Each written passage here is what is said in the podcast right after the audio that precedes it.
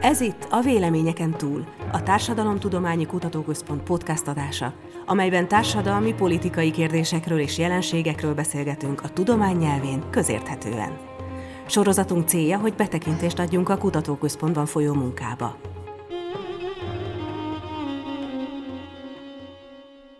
Kristóf Luca vagyok, köszöntöm a hallgatókat.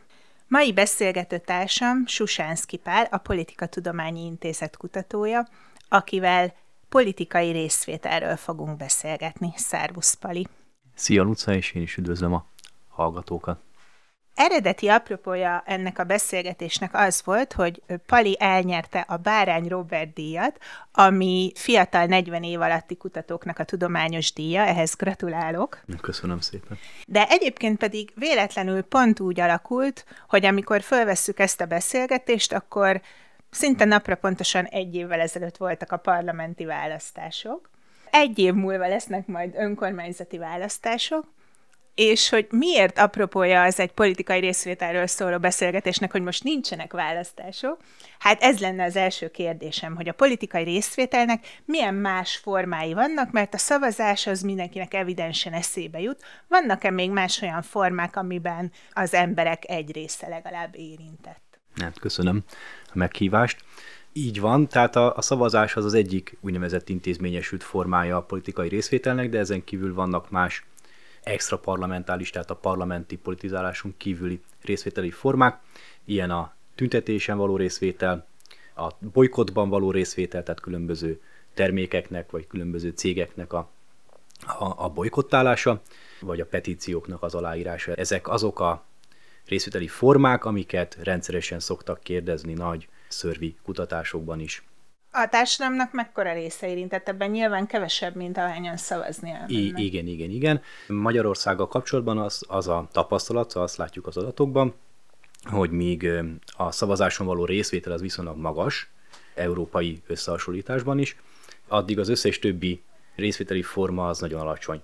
Tehát mondjuk tüntetésekben nagyjából 3% a, a, a népességnek, ami, ami részt vesz, ez viszonylag stabil, tehát a European Social Survey, ami az egyik ilyen legnagyobb kérdőíves kutatási projekt, nagyon sok európai ország vesz ebben részt, tehát ezzel jól össze lehet hasonlítani az országokat, meg a különböző részvételi formákat. Tehát ebbe azt látjuk, hogy 2002 óta ez nagyon változik, tehát ez a két és fél, három és fél százalék között szokott ez mozogni, de lényegében ez, ez teljesen stabil. És ez európai összehasonlításban ez úgy látszik, hogy ez nagyjából a, a 20 valahány ország, amit részt vesz a kutatássorozatban, ez körülbelül az utolsó vagy az utolsó előtti hely, tehát Finnország az még nálunk is kevésbé aktív, tehát hogy egy nagyon alacsony részvételi arány az, ami jellemzi Magyarországot, és ez az összes többi részvételi, tehát nem választási részvételi formátra is igaz. Ez azt jelenti, hogy a petíciókban, bolykotban is általában az európai sorrendben a, a, hátsó részben utolsó vagy utolsó előtti helyeken szoktunk szerepelni. Tehát, hogyha ezt így sorba rendezzük az európai országokat, akkor azt látjuk, hogy a kelet-európai országok, posztszocialista országok vannak általában a, a, a sornak a végén, tehát ezek azok a, ezekben az országokban vesznek legkevésbé részt a, a különböző politikai részvételi formákban az emberek, és a nyugat-európai és észak-európai országokban pedig, pedig a legaktívabbak. Tehát, hogy van egy ilyen kelet-nyugat lejtő a részvételben. Ugyanakkor az is igaz, hogy említettem Finnországot, Finnországban nagyon kevesen vesznek részt tüntetésben. Viszont Hideg van? Nem tudom ennek, hogy pontosan mi a, mi a, mi a háttere. Elképzelhető, hogy, hogy ilyen, ilyen teljesen egyszerű dolgok, mint a település szerkezet, az, az teljesen befolyásolhatja ezeket a dolgokat. Tehát, hogy Finország az egyik legkevésbé aktív a tüntetésében, viszont petíció aláírásban viszonylag előszerepelnek, ez azért érdekes, meg azért fontos, mert ezek a nem parlamenti vagy nem a választási részvételhez kapcsolódó részvételi formák, van Magyarország nem csak, hogy hátul szerepel, hanem mindegyikben hátul szerepel, míg vannak olyan országok, amik bizonyos nem intézményesült részvételi formákban hátul szerepelnek ezen a listán, vagy ebben az aktivitási rangsorban, viszont másokban megelől. Tehát ez azt jelenti, hogy a, a szavazási részvételen túl vannak olyan részvételi formák, amik jól kiegészítik és aktivizálják a politika iránt érdeklődő népességet. Magyarországon ez nincs így. Tehát úgy tűnik nekem akkor abból, amit mondtál, hogy kulturális, történelmi okai is vannak, ugye kelet-nyugat lejtő, nyilván, hogy mióta van demokrácia egy országban bizonyára az is befolyásolja ezeket a részvételi formákat. Arról esetleg van valami elképzelés, hogy Magyarország miért van még a posztszocialista országok között is egy ilyen hátsó, egy ilyen passzív helyzetben? Hát ez a hány millió dolláros kérdés. Nyilván ez, ez nagyon izgalmas lenne, hogyha ezt most is síróból meg tudnám válaszolni. Tehát nem tudom. És erre nincs is szerintem egyszerű és kétmondatos válasz. Azt érdemes egyébként ezzel kapcsolatban tudni, hogy nagyon kevés olyan kutatás van, ami kelet-európa, nyugat-európai összehasonlító vizsgálat. Tehát nagyon nehéz erre úgy válaszolni, hogyha nincsenek hozzá adatok. Elméletek vannak, hogy miért van ez, adatok azok sokkal kevésbé vannak, meg sokkal kevésbé állnak rendelkezésre, mert hogy persze lehet azt mondani, hogy Kelet-Európában alapvetően kevésbé bíznak mondjuk a politikai intézményekben, sokkal kevésbé érdeklődnek az emberek a politika iránt, és akkor ebből következően kevésbé is vesznek részt, de mindig vannak kivételek. Például Csehország az egy ilyen kivétel. Csehországban egyébként a választási részvétel az alacsonyabb, mint az európai átlag, viszont az összes többi ilyen részvételi formában meg, meg jóval Magyarország és a, és a többi régiós ország előtt vannak, tehát Lengyelországnál is, meg Szlovákiánál is magasabbak mondjuk a tüntetési részvételi arányok, vagy az összes többi részvételi arány.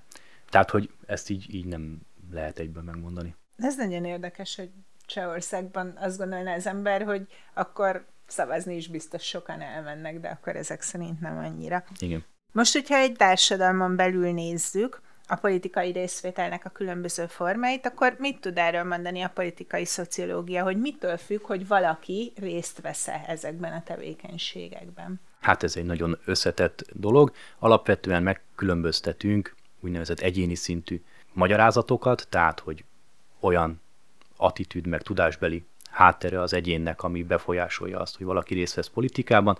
Aki érdeklődik politika iránt, az nagyobb valószínűséggel vesz részt különböző politikai részvételi formákban. Értelemszerűen, aki azt gondolja, hogy az ő részvétele az valamilyen hatással lesz a politikai döntésekre vagy a társadalomra, az nagyobb valószínűséggel vesz részt a politikában. Tehát, hogy vannak ilyen úgynevezett egyéni szintű magyarázó tényezők, és vannak a társadalmi meg a politikai rendszernek olyan tulajdonsága, amik ezt alakítják. Például az, hogy a civil társadalom, a civil szereplők azok mennyire erősek. Hány és mennyire erőforrás gazdag civil szervezet áll rendelkezésre, akik a, a politikai részvételi formákat tudják alakítani. Vagy olyan dolgok, mint hogy a, és most akkor kicsit ugrok, hogy a, a tüntetési részvételnek, vagy a tüntetéseknek a, a jogi szabályozása az milyen, ez abszolút befolyásolhatja azt, hogy milyen, milyen gyakran jönnek létre tüntetések. Erre mondanál egy példát? Tehát például Magyarországon milyen a tüntetések jogi háttere? Igen, hát a tüntetéseket szabályozó törvény, azt 2018-ban módosították utoljára, vagy szóval az volt a, egy nagy módosítása, ami egy kicsit szigorította a tüntetéseknek a szervezését, tehát már 48 órával előtte a tüntetés előtt be kell jelenteni a budapesti rendőrségre, megvan a forma nyomtatványon, hogy mi, mi az, aminek szerepelnie kell, és a rendőrségnek viszonylag nagy szabadsága van abban, hogy betilthassa a tüntetéseket. Van egy-két olyan izgalmas kitétel, hogy például a mások magánéletét azt nem sértheti, vagy nem zavarhatja a tüntetés, ami nyilvánvalóan egy mondjuk, hogyha százezer ember kim van az utcán, vagy csak 50 ezer ember, akkor az izgalmas, hogy a környéken lakóknak a magánélete az sérül-e vagy nem. Tehát, hogy ezek mind olyan dolgok, amik valószínűleg nem véletlenül kerültek így bele a, a törvénybe, tehát, hogy hogy a rendőrség az, az viszonylag szabadon tudja eldönteni azt, hogy egy, egy tüntetést azt engedélyez vagy nem engedélyez. És ebben látszik valami tendencia, tehát kevesebb tüntetést engedélyeznek azóta, hogy módosítva van ez ezt, a ezt nem, tehát én nem tudok olyanról, hogy a, a rendőrség ezzel a, ezekkel a lehetőségekkel komolyan vagy, vagy nagyobb számban élt volna. Az adatok sem mutatnak ilyen tendenciákat. Ami még, amikor kérdezted ezt a jogi szabályozást dolgot, ami még az eszembe jutott, ugye ez a Covid alatti szabályozása a tiltakozásoknak. Azt láttuk, hogy nagyon hamar valahogy 2020 nyarán elkezdődtek a, a tiltakozásoknak a betiltásai, tehát nem lehetett szervezni tüntetést 2020-tól 2021-ig, illetve nagyon korlátozott számban lehetett csak ilyeneket megtenni.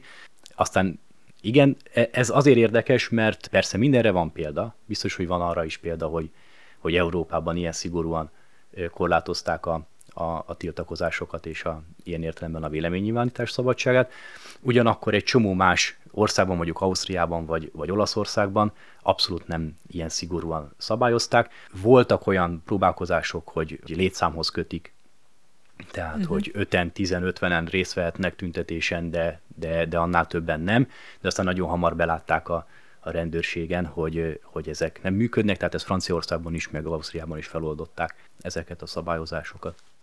Majd mindjárt foglak még kérdezni a tüntetésekről, mert van egy nagyon érdekes kutatásotok, ami a tüntetéseknek a médiabeli megjelenítéséről vagy megjelenéséről szól. De még egy pillanatra visszatérnék ahhoz a kérdéshez, hogy mitől függ a politikai részvétel általában, ugyanis egy másik tanulmányatokban, amit Robert Péterrel együtt írtatok, ott a munkaerőpiaci helyzet összefüggésében vizsgáljátok ezt a kérdést. Beszélnél erről egy kicsit, hogy hogy függ össze a kettő? Igen, tehát ha politikai szociológián belül az egyik régi nagy kutatási program, az azzal foglalkozik, hogy a, a politikai részvétel az hogyan oszlik el különböző társadalmi csoportok között. Ez azért érdekes, mert ennek a disziplinának, vagy ezt a szociológián belül a politikai részvételre úgy tekintünk, mint egy olyan erőforrása hétköznapi emberek kezében, amivel a saját társadalmi közegüket, társadalmi környezetüket és politikai környezetüket tudják alakítani. Tehát evidensen érdekes az, hogy ez az erőforrás, vagy ez, a, ez az eszköz, ez hogyan oszlik el különböző társadalmi csoportok között. Például az alacsony és a magas iskolai végzettségűek között milyen különbségeket látunk abban, hogy ezzel az eszközzel mennyire élnek. Ugye ez a kutatási program, ez valamikor a 60-as évek végén, 70-es évek elején indult az Egyesült Államokban, amikor lényegében már mindenki részt tudott venni a politikában. Tehát nem voltak olyan társadalmi csoportok, nők, feketék, szegények, nem tudom, akik ki voltak zárva a politikából, részt tudtak venni a parlamenti választásokon vagy a, vagy a, vagy a szavazáson. Tehát ilyen típusú korlátozás az nem volt, és mégis azt látták, hogy bizonyos társadalmi csoportok sokkal kevésbé vesznek részt a politikában.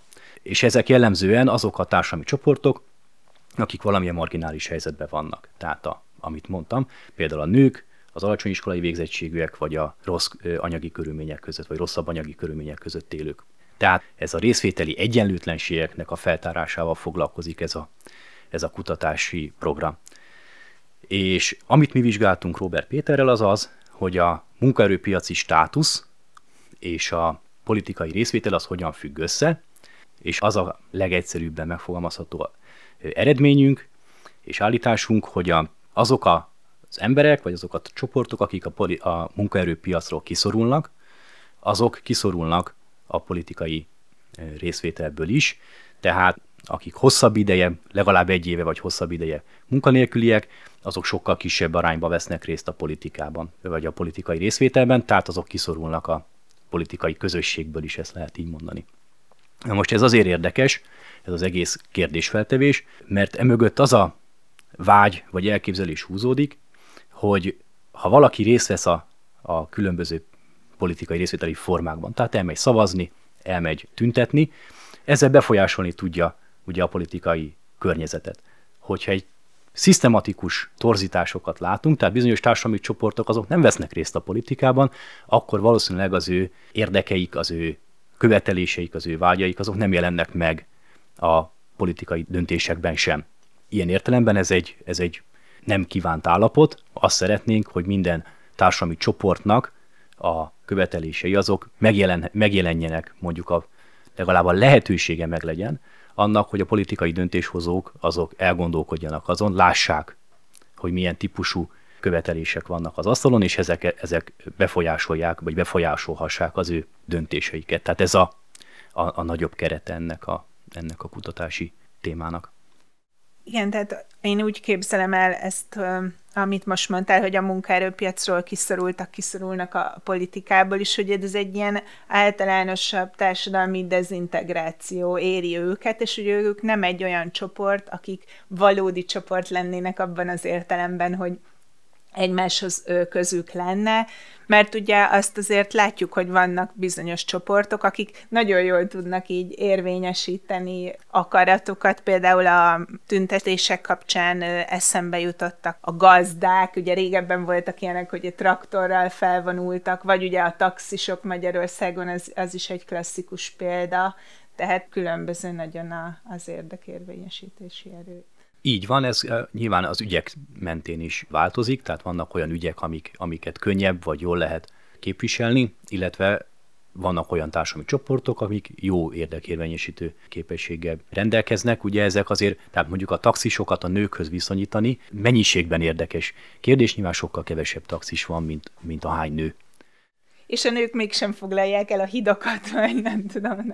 Igen, és sokkal ritkábban látjuk azt, hogy a, a női érdekvédelmi csoportok azok nagy, jelentős tüntetéseket tudnának szervezni. Bár most éppen tavaly volt arra egy példa, amikor ugye ezek a tanárok melletti tüntetések, szülődiák tüntetések, tehát ott azért megtörtént az, hogy anyukák szépen fogták magukat és bekopogtattak a rendőrségre, hogy akkor most szerveznénk valamit, tehát olyas valakik, akik korábban ilyesmit nem csináltak.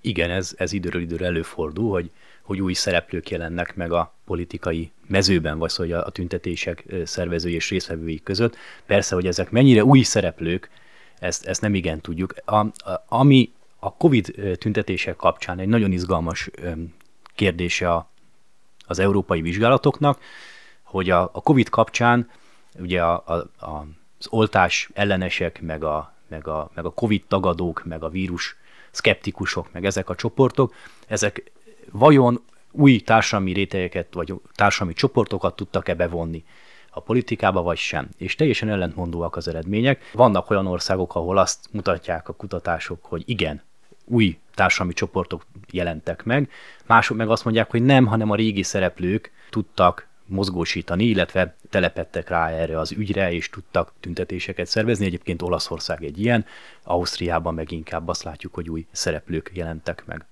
Most erről ez jutott eszembe, hogy nemrég láttam egy tudósítást orosz-ukrán háború kapcsán tüntetésről, ilyen békepárti tüntetésről, ahol dr. Gődény tűnt fel, a, biztos láttad te is, hogy nem, hogy ő, ő volt az egyik szónok, vagy így a Kossuth téren ő volt az egyik, aki ott ült, és akkor ez ilyen nagyon érdekesen kapcsolódott össze, hogy most egy másik ügyben is.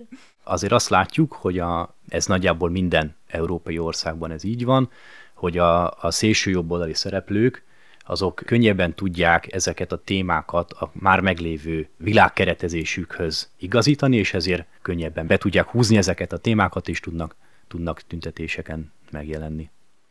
Akkor most beszéljünk egy kicsit arról, hogy a média hogyan kezeli ezeket a, a tüntetéseket, mert mint mondtam, ez nekem nagyon érdekes volt, ahogy olvastam a tanulmányotokba, és itt beszéltek egy úgynevezett tiltakozási paradigmáról, amelynek keretében a média általában nem szimpatizál a tüntetésekkel. Van egy ilyen megállapítás. Hogyan jelenik ez meg? Hogyan keretezik? Milyen technikákkal? Igen, ez is egy nagyon régi kutatási téma és kérdés. Ez is a, valahogy a 60-as években az úgynevezett új társadalmi mozgalmak megjelenésével került be a, a politikatudományba. Ugye ezek azok a mozgalmak voltak, főleg az Egyesült Államokban, Nyugat-Európában, amikkel létrejöttek mondjuk a környezetvédelem, témáira megjelenő szerveződő mozgalmak, a feketék vagy a nők egyenjogúságát követelő társadalmi mozgalmak, vagy a, a különböző ilyen háború ellenes mozgalmak, és így tovább.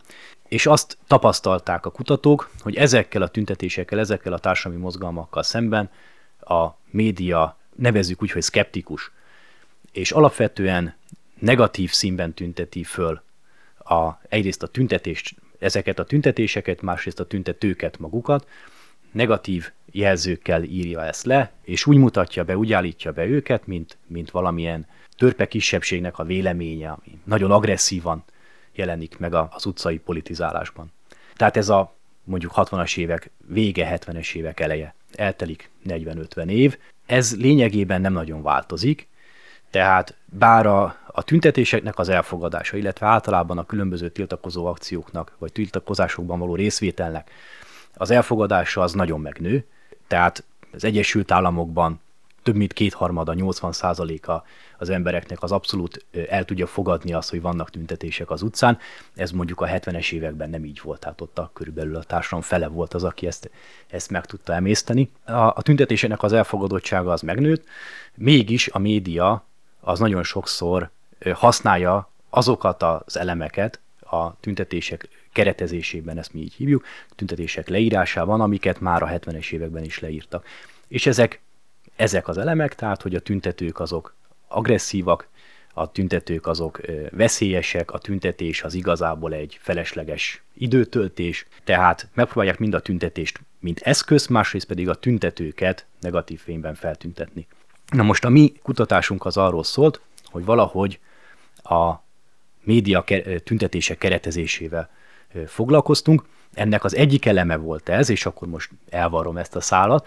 Tehát, hogy arra voltunk kíváncsiak, hogy a különböző, nevezzük kormány közeli és kormány távoli, vagy kormányjal szimpatizáló és kormányjal kriti- kritikus hangot megütő média, az hogyan keretez egy tüntetést, ez pedig a Free SFE tüntetés volt, tehát a, a Színház és Filmművészeti Egyetem átalakítása, tehát a, a, az alapítványi fenntartásba való ásorolása elleni tiltakozások voltak. Ez egy azért volt egy nagyon jó tüntetés nekünk, mert ennek volt egy bejelentett eleje és bejelentett vége, tehát nagyon tiszta volt az az időszak, ráadásul egyik hosszú is volt, mert több mint egy hónap, amikor ezt lehetett vizsgálni.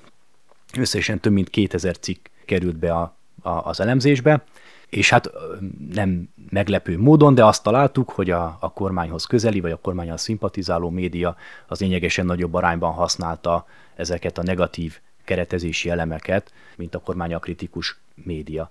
Mondj egy pár ilyen negatív jelzőt a hallgatóknak, hogy hogy kell ezt elképzelni, milyen szavak jelentek meg a cikkekben. Például a tüntikézés, ezek a, a cirkusz, ezek olyan degradáló lekezelő jelzők, amiket használtak, de hát egy csomó olyan is van, amit nyilván a, a, a trágárságnak a körébe lehet sorolni. De akkor, ha jól értem, az irónia az gyakori, tehát ez a hiszti-tünti. Hiszti-tünti, mm-hmm. így van, ezek, ezek, ezek abszolút olyan, olyan elemek, amik előkerülnek, illetve hát például olyan eszközök, hogy a, amikor arról számolnak be, hogy hányan vannak egy tüntetésen, akkor, akkor az, egy, a, az egyik, tehát a kormányhoz közeli média az általában jóval kevesebb tüntetőről számol be, mint a, a kormánya szimpatizáló, tehát nem tudjuk, hogy melyik az igaz, de, de alapvetően jóval kevesebbről számol be, mint a, mint a, a tehát van egy ilyen torzítás a részvevők számában. A tüntetéskutatók nem szoktak oda menni és megpróbálni megszámolni az embereket? Nem, de korábban a rendőrség ezt elvégezte, tehát a rendőrségnek nagyon korrekt becslései voltak arra, hogy hány, ez most már nem közöl ilyen adatokat. Viszont vannak olyan újságírók vagy média termékek, amik ezt rendszeresen elvégzik, tehát drónfelvételek alapján végeznek a nagyobb tüntetésekről becsléseket. Ennek a tanulmánynak az első felében pedig azt vizsgáltuk, hogy egyáltalán a médiában milyen arányban jelennek meg a tüntetések ennek a technikai háttere most nem érdekes. Ami viszont nagyon izgalmas volt, hogy sokkal kevesebb tüntetés jelenik meg a sajtóban, mint amennyi valójában az utcán végbe megy. Nagyjából a 10%-a az eseményeknek az, ami a, a médiában megjelenik, tehát ez egy nagyon-nagyon pici ez meglepő. aránya. És ezen belül a különböző témáknak, a különböző tüntetési ügyeknek a média reprezentáció az nagyon eltér. Tehát vannak olyan ügyek, amik felülreprezentáltak a médiában, ilyenek a demokráciának a kérdése, a különböző, tehát ebbe tartoznak a demokratikus intézményeknek a kritikái, és így tovább, illetve olyan, olyan ügyek, amik főleg a, az elitnek a témái.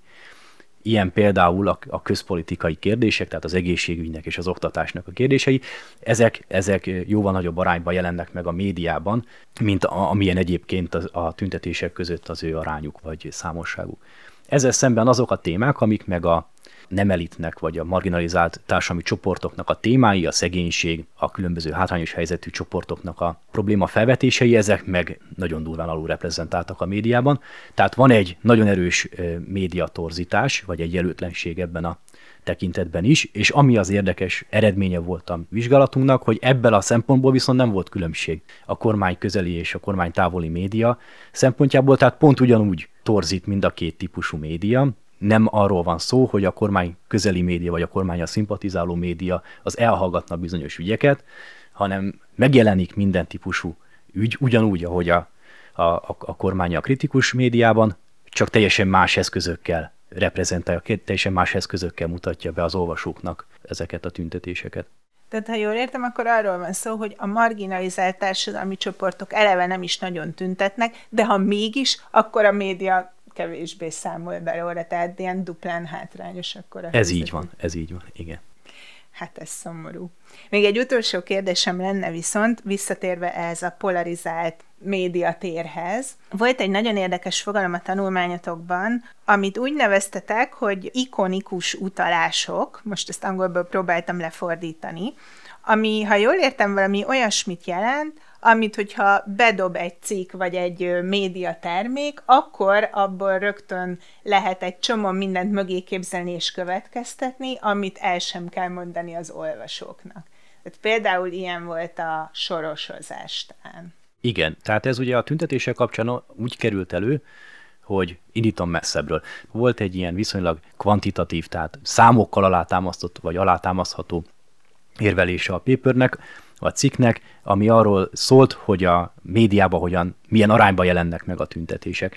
És aztán, ahogy olvastuk ezeket a cikkeket, arra lettünk figyelmesek, hogy egy csomó mindent azt nem tudunk ilyen kvantitatív eszközökkel megragadni.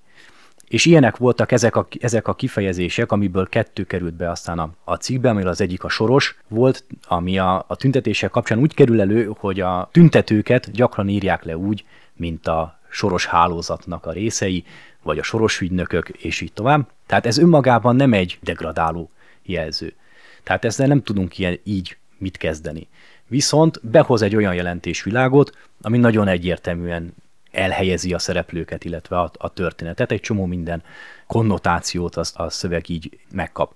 Igen, tehát a, a soros volt az egyik, a másik ilyen, ilyen elem, amit, amire felfigyeltünk, az a csurka volt, aki egy szélsőjobboldali politikus volt egészen a, a 2000-es évek közepéig, talán nem, nem tudom, hogy pontosan mikor halt meg, de hogy igen, tehát ez volt a, a, csurka volt a másik olyan kifejezés, ami egy, egy halom olyan dolgot behoz egy, egy szövegbe, amire nem is amit nem tudunk megragadni ilyen kvantitatív eszközökkel. De ezt most így én sem tudom egyszerűen összekötni a fejemben a tüntetéseket csurkával, tehát ez már egy elég távoli asszociáció. Igen, ehhez kell magának ennek a tüntetés hullámnak a, a kontextusa, ami a valahol az egyik eleme ennek a tüntetés hullámnak, vagy ennek az ügynek, az a kultúrával kapcsolatos küzdelmek, vagy a, vagy a kultúrharc, igen, tehát, hogy ki dominálja a kultúrát, ki az, aki kijelöli, hogy kik a fontos és jó szereplők ezen a területen, és itt nyilván a, a csurkának voltak ezzel kapcsolatban gondolatai, és ez így került be a cikkekbe. Értem most már. Mostanában kutatsz-e valamilyen tüntetést, vagy ilyen nem szavazós politikai részvételi formát jelen pillanatban? Hát folyamatosan vannak ilyen kutatásaink, alapvetően ami éppen zajlik, azzal próbálunk foglalkozni. Van egy olyan kutatásunk, amivel nagyon izgalmas, ez több tékás kollégával közösen, amikor tüntetésen végzünk kérdőíves felmérést. Ez azt jelenti, hogy egy-egy ilyen interjúra van 40 másodpercünk, ezt lemértük, és úgy kell felkészíteni a kérdező biztosokat, meg úgy kell a kérdőívet kialakítani, hogy ez 40 másodpercbe beleférjen, maximum, és ebben a kutatás sorozatban ebben kérdezünk nagy politikai demonstrációkon, mint a, az ellenzéknek a választásokat megelőző időszakban több ilyen demonstrációja volt, illetve a békemenetem, valamint olyan tüntetéseken, amik éppen zajlanak, és viszonylag nagyobb tömeget meg, meg tudnak mozgatni. Ilyen volt tavaly októberben a, az oktatással kapcsolatos tiltakozás, amikor szóval, hogy október elején volt, több tízezer ember tüntetett Budapesten, és akkor ott, ott tudtunk még kérdezni. És figyelmet fordítatok azokra a tüntetésekre is, amik nem az elit ügyeivel foglalkoznak?